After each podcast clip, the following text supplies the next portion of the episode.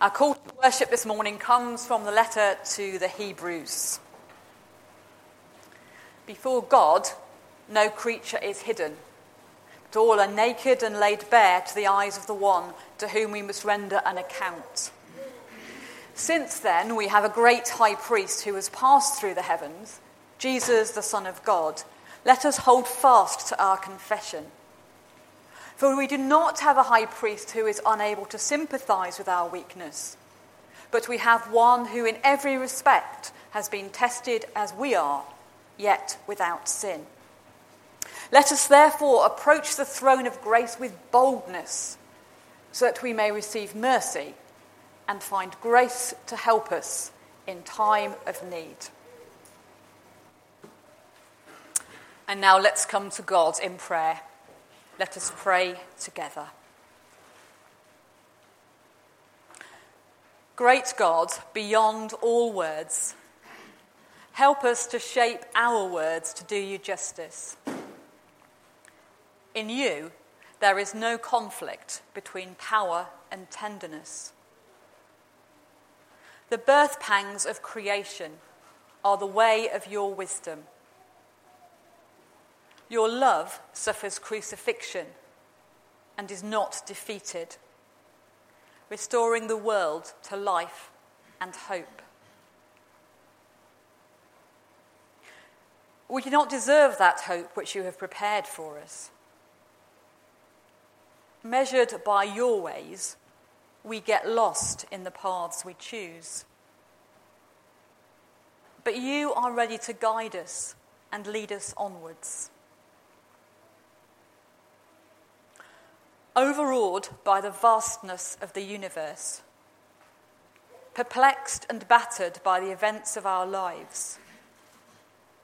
We turn to you and find that you are waiting to meet us in the smallness of each day, eternity in each present moment.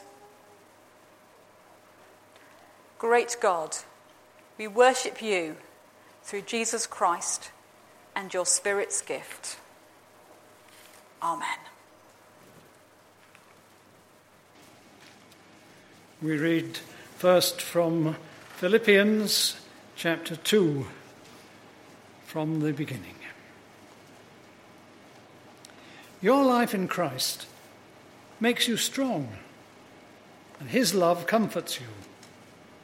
You have fellowship with the Spirit and you have kindness and compassion for one another. I urge you then to make me completely happy by having the same thoughts, sharing the same love, and being one in soul and mind. Don't do anything from selfish ambition or from a cheap desire to boast, but be humble towards one another always considering others better than yourselves. And look out for one another's interests, not just for your own. The attitude you should have is the one that Christ Jesus had. He always had the nature of God, but he did not think that by force he should try to remain equal with God. Instead of this, of his own free will, he gave up all he had and took the nature of a servant. He became like a human being and appeared in human likeness. He was humble and walked the path of obedience all the way to death, his death on the cross. For this reason, God raised him to the highest place above and gave him the name that is greater than any other name. And so, in honor of the name of Jesus, all beings in heaven, on earth, and in the world below will fall on their knees. And all will openly proclaim that Jesus Christ is Lord, to the glory of God the Father. So then, dear friends, as you always obeyed me when I was with you, it is even more important that you obey me now while I am away from you.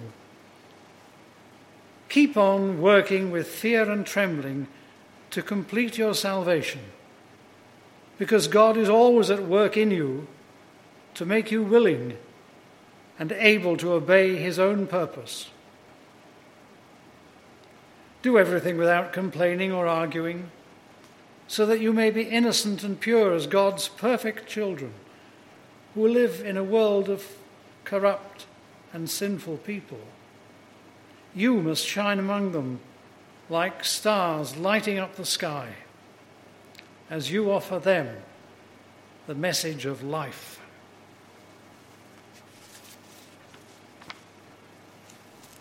And in John's Gospel, chapter 20, from verse 19.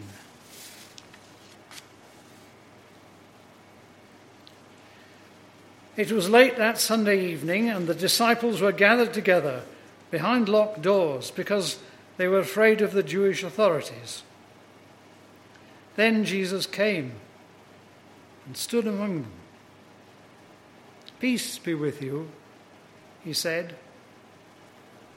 After saying this, he showed them his hands and his side. The disciples were filled with joy at seeing the Lord. Jesus said to them again, Peace be among you. As the Father sent me, so I send you. Then he breathed on them and said, Receive the Holy Spirit. If you forgive people's sins, they are forgiven. If you do not forgive them, they are not forgiven. One of the twelve disciples, Thomas, called the twin, was not with them when Jesus came. So the other disciples told him, We've seen the Lord. Thomas said to them, Unless I see the scars of the nails in his hands, and put my finger on those scars, and my hand in his side, I will not believe. A week later, the disciples were together again indoors, and Thomas was with them. The doors were locked, but Jesus came and stood among them and said, Peace be with you. Then he said to Thomas, Put your finger here and look at my hands. Then stretch out your hand and put it in my side. Stop your doubting and believe? Thomas answered him, My Lord and my God. Jesus said to him, Do you believe because you see me? How happy are those who believe without seeing me. In his disciples' presence, Jesus performed many other miracles which are not written down in this book. But these have been written in order that you may believe.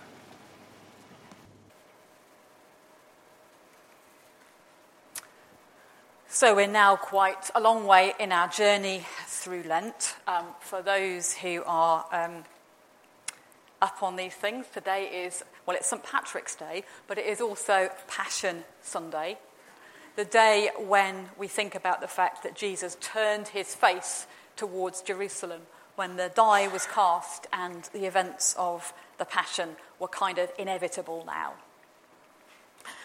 And so today we're going to actually finish up our short series on mission because we will be moving in the next, next week to focus specifically on the Easter message and what that has to say to us. To us. I think to call what I'm going to share today a sermon is actually a misnomer. It's more of a talk because it will lean far more heavily on the writings of David Bosch than it does on the scriptures that we have listened to. Nevertheless, these readings are important for us to keep in mind as we go off to look a little bit at some theological writing because it is inevitably reflection on these passages and many others that has informed the thinking of David Bosch and continues to shape my thinking and continues to shape our thinking. And so I'm going to reflect very briefly on the two passages before I move on to think about mission in many modes. A few years back, I read a series of reflections in the Baptist Times about the passion and resurrection narratives from the Gospel of John. Um, I don't know if anybody else who remembers the Baptist Times when it was a newspaper can recall a series that was entitled Not the. Not the Last Supper. Not the Great Commission. So, not the Last Supper focused on the account of Jesus washing his disciples' feet. And not the Great Commission focused on this post resurrection appearance that we read about in John 20. You see, the famous Great Commission of Matthew has a physically resurrected Jesus and his followers going up a mountain in plain sight of everybody, symbolically drawing closer to God, and physically able to look out on the world around them. It seems to be some time after the events of Easter Sunday. They've regrouped. They're confident enough to be seen together in public. That is a very different picture from the one that John paints of terrified, bewildered disciples, of whom at least one is missing, who are huddling together behind locked doors because they're afraid of being arrested or executed. And it's in this context of terror, confusion, bewilderment that Jesus comes and gives his command. As the Father sent me, so I send you. Perhaps it's so obvious that we don't even think about it. But the mission that was begun by God in Christ, entering human experience as a helpless baby who grew up to be a man, Jesus, continues without interruption in the lives of those who know him and love him. People who sometimes are so confused and bemused and battered and bewildered that they don't know which way is up.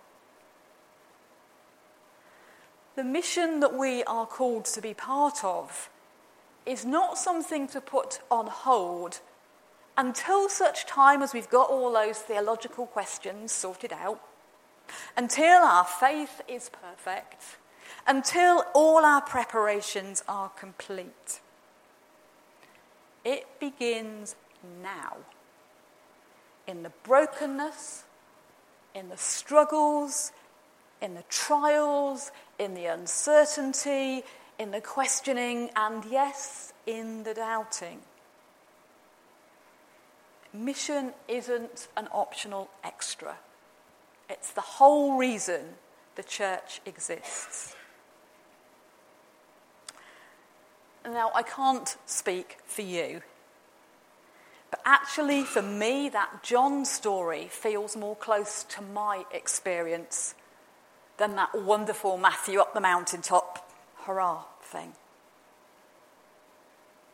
I'm scared of mucking up, of failing.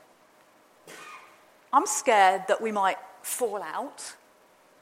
I'm scared of getting out there. Because actually, isn't it safer and easier just to kind of huddle together inside and talk about stuff?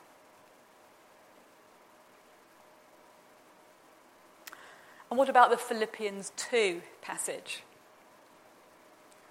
If you've got a good memory, you'll remember that that is the, pre- the passage that Ruth chose to preach on at my induction service three and a half years ago. And it's a passage I go back to from time to time as I reflect on our shared participation in ministry and mission. I trust that, you know, it wasn't just Ruth having a whim to pick that passage, that somehow through that passage, God was saying something important to us at that time. The image of shining like stars in the sky, with which the passage draws to its close, is something we can read quite glibly. It's beautiful, isn't it? Lovely idea. But perhaps we miss the context. Because this brightness is explicitly linked to mission, to the sharing of the message of life that is the good news that inspires our faith and our life. But what's the source of the brightness? What is it that makes us and our faith so attractive that others are drawn towards it? According to Paul, it's our emulation of Jesus, or what Thomas à Kempis would have termed the imitation of Christ. Not a superficial copying of what Jesus did, but a transformed living that will outshine any other alternative. We should be the most attractive people, the most attractive community in this area.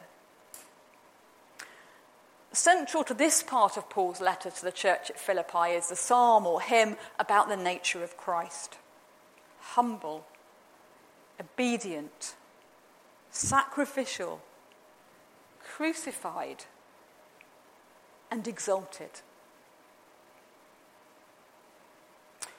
Whenever we think about mission, we have to do that in the light of all that God has shown us, has done for us, is doing for us and will do for us in Christ Jesus. We have to allow that to transform us so that the beauty and brightness, if not irresistible, is at least highly attractive to those who encounter it. Mission isn't easy. And yes, if you're like me, you feel anxious about it. It's much nicer just to barricade the doors and stay inside. But surely, surely we've got something that's really worth sharing. Something precious, something bright and attractive that could transform other people if only we're brave enough to open the doors and step out. And so it's with that thought in mind that I want us to look at some of the work of David Bosch. This is where it moves more into talk fashion, and I have a handout, which I deliberately didn't give you before the service because you'd have all read it, because I know what people are like. So we'll just um, pass some of these out if we can. And please take these home with you afterwards and peruse them at your leisure. We haven't got the time this morning, and I'm sure most of us don't have the inclination to review 2,000 years of Christian mission, let alone to identify what's been good and gracious or what has actually been embarrassing and downright awful. Inevitably, all historical accounts are biased, and those of Christian mission are no different. My guess is that most, if not all of us, will have stories of Christian mission that we love. Perhaps the story of William Carey, the one that Baptists are under very passionate about, and as he came from where I come from, it's got to be a good story, isn't it? Or the story of David Livingstone, our own Scottish missionary who went out to Africa and has inspired such projects as the one that Sheila is going to be taking part in. Or the story of Gladys Aylward, or Eric Liddell, or whoever it is. But perhaps we haven't thought as much about mission as it's been understood or expressed in those days and as it is now. When I was reading again what David Bosch had to say, I thought I would start basically in the 20th century because that's roughly contemporary with the beginnings of our church. If we'd been talking about mission a century ago, we'd have been very aware of how diversely the word was used. David Bosch identifies eight or so interrelated uses of the word, ranging from a specific geographical area where missionaries went to work, who were sent by mission organizations, to a specific evangelistic mission, perhaps held in a mission hall. So you begin to see the word has lots and lots of meanings. There was never one simple, single way of saying this is the meaning of the word mission. But if we were to take a functional view of how mission would probably have been understood a century ago, it would be possible to see that whether it was big or small, whether it was here in Glasgow or in Malawi or China, the purpose was very clearly about propagation of the Christian faith, conversion of the heathen, a term which was less pejorative then than it is nowadays, the founding of new churches, and expanding the reign of God. I actually think that's probably the kind of thinking that would have inspired the people who came to part this church and then those who went from this church to Partick and Port Dundas. We have something worth sharing and we will share it. By the middle of the 20th century, the world had changed dramatically. Events of the two world wars had challenged the Enlightenment model of progress. Those who know about the Enlightenment model of progress will know that it means basically everything's getting better. Every new discovery is good and humanity is on a course to, effectively, utopia. Hmm. Well, that doesn't stack up, does it, after World War II and other events since? Also, by the middle of the 20th century, Christian, Christian ecumenism was developing, with the official formation of the World Council of Churches in 1948, and the beginnings of a more engaged interfaith dialogue what can we learn with and from each other? By the middle of the 20th century, then, the International Missionary Council had spent a lot of energy trying to think well, what do we mean by Christian mission? And because it was that kind of think tanky thing, they decided to use Greek words. So they came up with four specific elements kerygma, koinonia, diaconia, and marturia, or you can say them in a kind of more Englishy, Scottishy way if you like. And you could put those together in English as a single sentence to say that witness, marturia, is given by proclamation, proclamation kerygma, fellowship, koinonia, and service, diaconia. They also recognised that liturgia, liturgy, worship, was a helpful thing to hold in mind in that understanding. But we begin to see that the language is changing. It's much more about relationship than about function. Mission isn't just what we do, but who we are and how we do it. The unique kernel of Christian belief is unaltered, it's essential and not negotiable. But its expression may be quite diverse, and perhaps, uh, to use a trendy modern word, holistic. And now, it might be appealing to try and draw up a tight definition of mission. We might want to narrow the use of the word so that we can get something we can get hold of. But what David Bosch does is show us that trying to do that is like trying to nail jelly to the wall. Whether that's British jelly that's wibbly wobbly stuff or American jelly that's jam, it's not going to happen. Rather than narrowing the scope of mission and clarifying its expression, mission in many modes becomes ever more diverse and complex. So much so that in his great big fat book, Bosch devotes nearly a half of it to trying to identify a contemporary mission paradigm. And he works with no less than 13 different expressions of that paradigm. So there is mission as evangelism, there is mission as liberation, mission as justice, mission as theology, mission as witness to people of other faiths, and mission as enculturation, just to pick a few of them. And every single one of those comes from a firm commitment to following Jesus and believing that amongst all the competing ideologies and worldviews of our time, this is the one that makes the most sense. This is the one that offers unique hope in a disordered and damaged world. It doesn't say you have to be evangelical, or you have to be liberal, or you have to be charismatic, or you have to be traditional.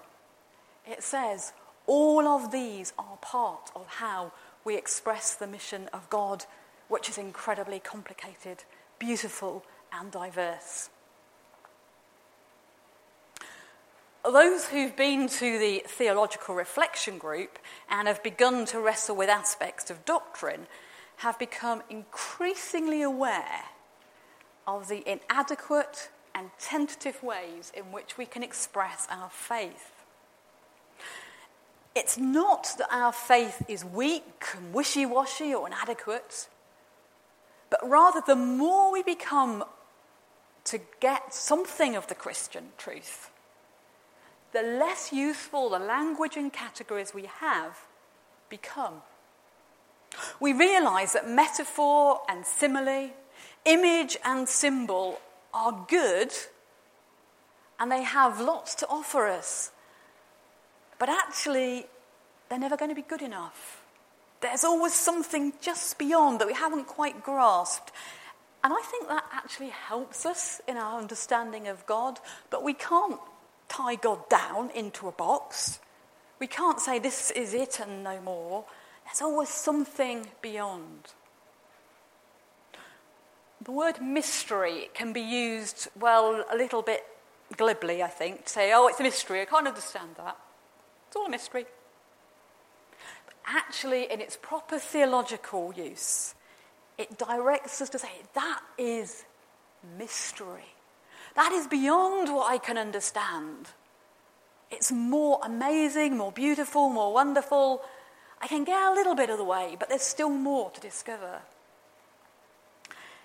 And this is kind of what David Bosch does when he picks six key elements of the salvation story in the New Testament and lets them become parables or metaphors or templates for thinking about mission. He's not saying these six stories are it and no more. He's saying, let's look at the story of Jesus and let's pick these elements within it because this has to be our best guess at what God intends mission to look like. It has to be through these stories that our thinking is shaped and informed. And of course, different Christian traditions in different geographical contexts at different times will have a different emphasis. It's not that one is better or one is worse. They are simply nuanced or contextualized. You work it out in your own place. So, for example, the incarnational model he speaks about, the one that's based on Jesus living as a man among us, is very much along the lines of the Jubilee understanding we thought about when we looked at Luke. And that, if we're honest, finds its clearest expression in Anglican and Roman Catholic traditions, and most especially in the liberation theologies of Latin America and South Africa. This week uh, we had a new pope, didn't we? Pope Francis, who is a liberation theologian from South America. A man who chose to take the bus rather than the limousine. Somebody whose understanding of Jesus' life has shaped his mission and his ministry. Or in the Western churches of all traditions, there is a very strong emphasis on the cross, which we would be, would be found less in the Eastern and Orthodox traditions. Whereas, of course, the charismatic church has put a greater stress on the events of Pentecost and the supernatural giftings that may come with that. But you can't just put them in boxes and say, they do that, they do that, they do that, we do this somehow it all holds together within the mission of God. And there's some stuff there that um, Bosch has put on, I've put on the sheets from Bosch. It might help you think about that a bit more. If I can borrow a question from David Bosch, with a mission, where do we go from here? What's the point of spending a few weeks thinking about mission? What are the factors that inspire us in our own commitment to mission? What is it that we are uniquely equipped and called to do and to be in this location at this time? A long time ago, well, it feels a long time ago to me, I was an ordinary church member and part of a church that claimed itself to be evangelical. And I spent an awful lot of time feeling very guilty because I wasn't doing evangelism. It just wasn't my way. Nobody said I should, but actually, I got that if that church believed the mission of God was about evangelism, then we should jolly well get off our backsides and do it. When I read Bosch as a student, it was incredibly liberating because it gave me the permission to discern and test just what expression of mission was the one that I was actually called to do. Not over and against evangelism or any other model, but in partnership with them. Say, that's great. If your call is evangelism, you go and do that. My call is whatever it is. I wonder what it is about mission that resonates in your heart, that resonates in your mind, that resonates in us as a community of disciples of Jesus. And I wonder how that gets lived out in our lives, both individually and, yes, collectively. How do we pool all that energy and enthusiasm and commitment to express our mission in this place and this time? How do we shine like stars so that we are incredibly attractive? Jesus said, As the Father sent me, so I am sending you. Go now and spread my word.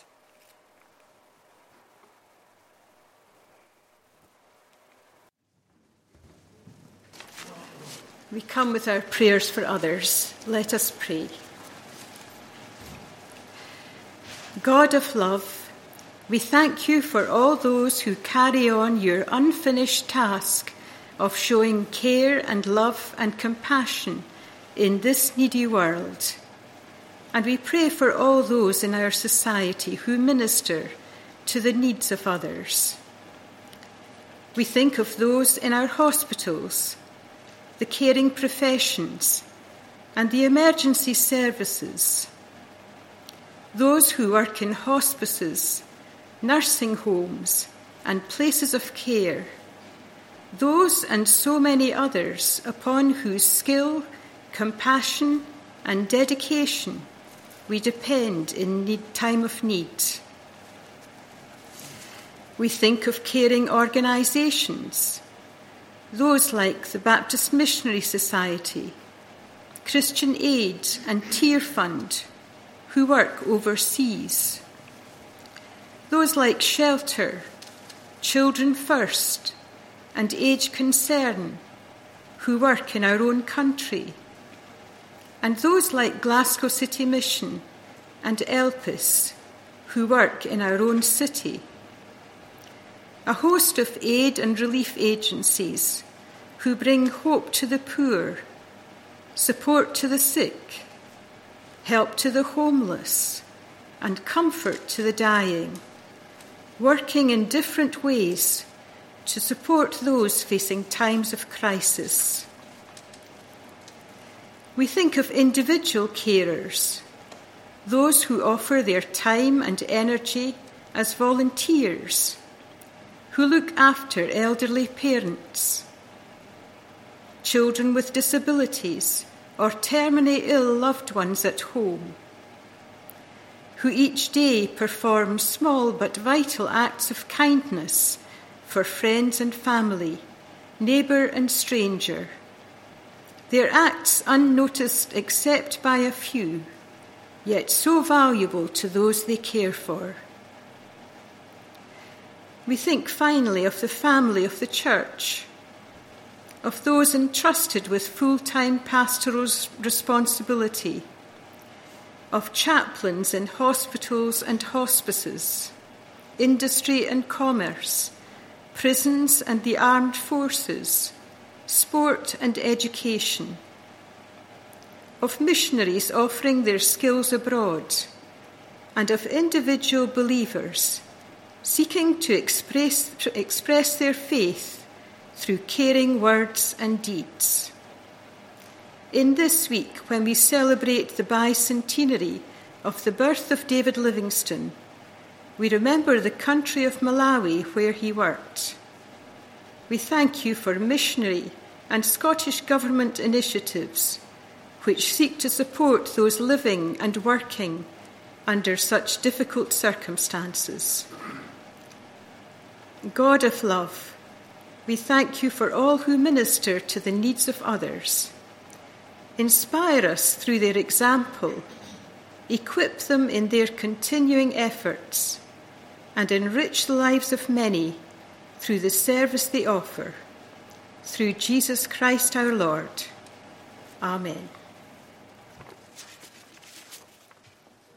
As our blessing upon each other and on the world today. I think we'll use the words of the grace, the words from the end of 2 Corinthians. Um, if anybody's not sure of the words, it's in the back cover of the hymn book. And halfway down it says benedictions, and the first one is the one we will be using. And as we do sometimes in my slightly weird way, we will say it first of all to one another. And then if we're able to turn around to face the walls, we will do, so that we can say it onto the city. So we say, among to us, and then we say to you when we talk to the world. So, the grace of our Lord Jesus Christ, the love of God, and the fellowship of the Holy Spirit be with us all evermore. Amen. The grace of our Lord Jesus Christ, the love of God, and the fellowship of the Holy Spirit be with you all evermore. Amen.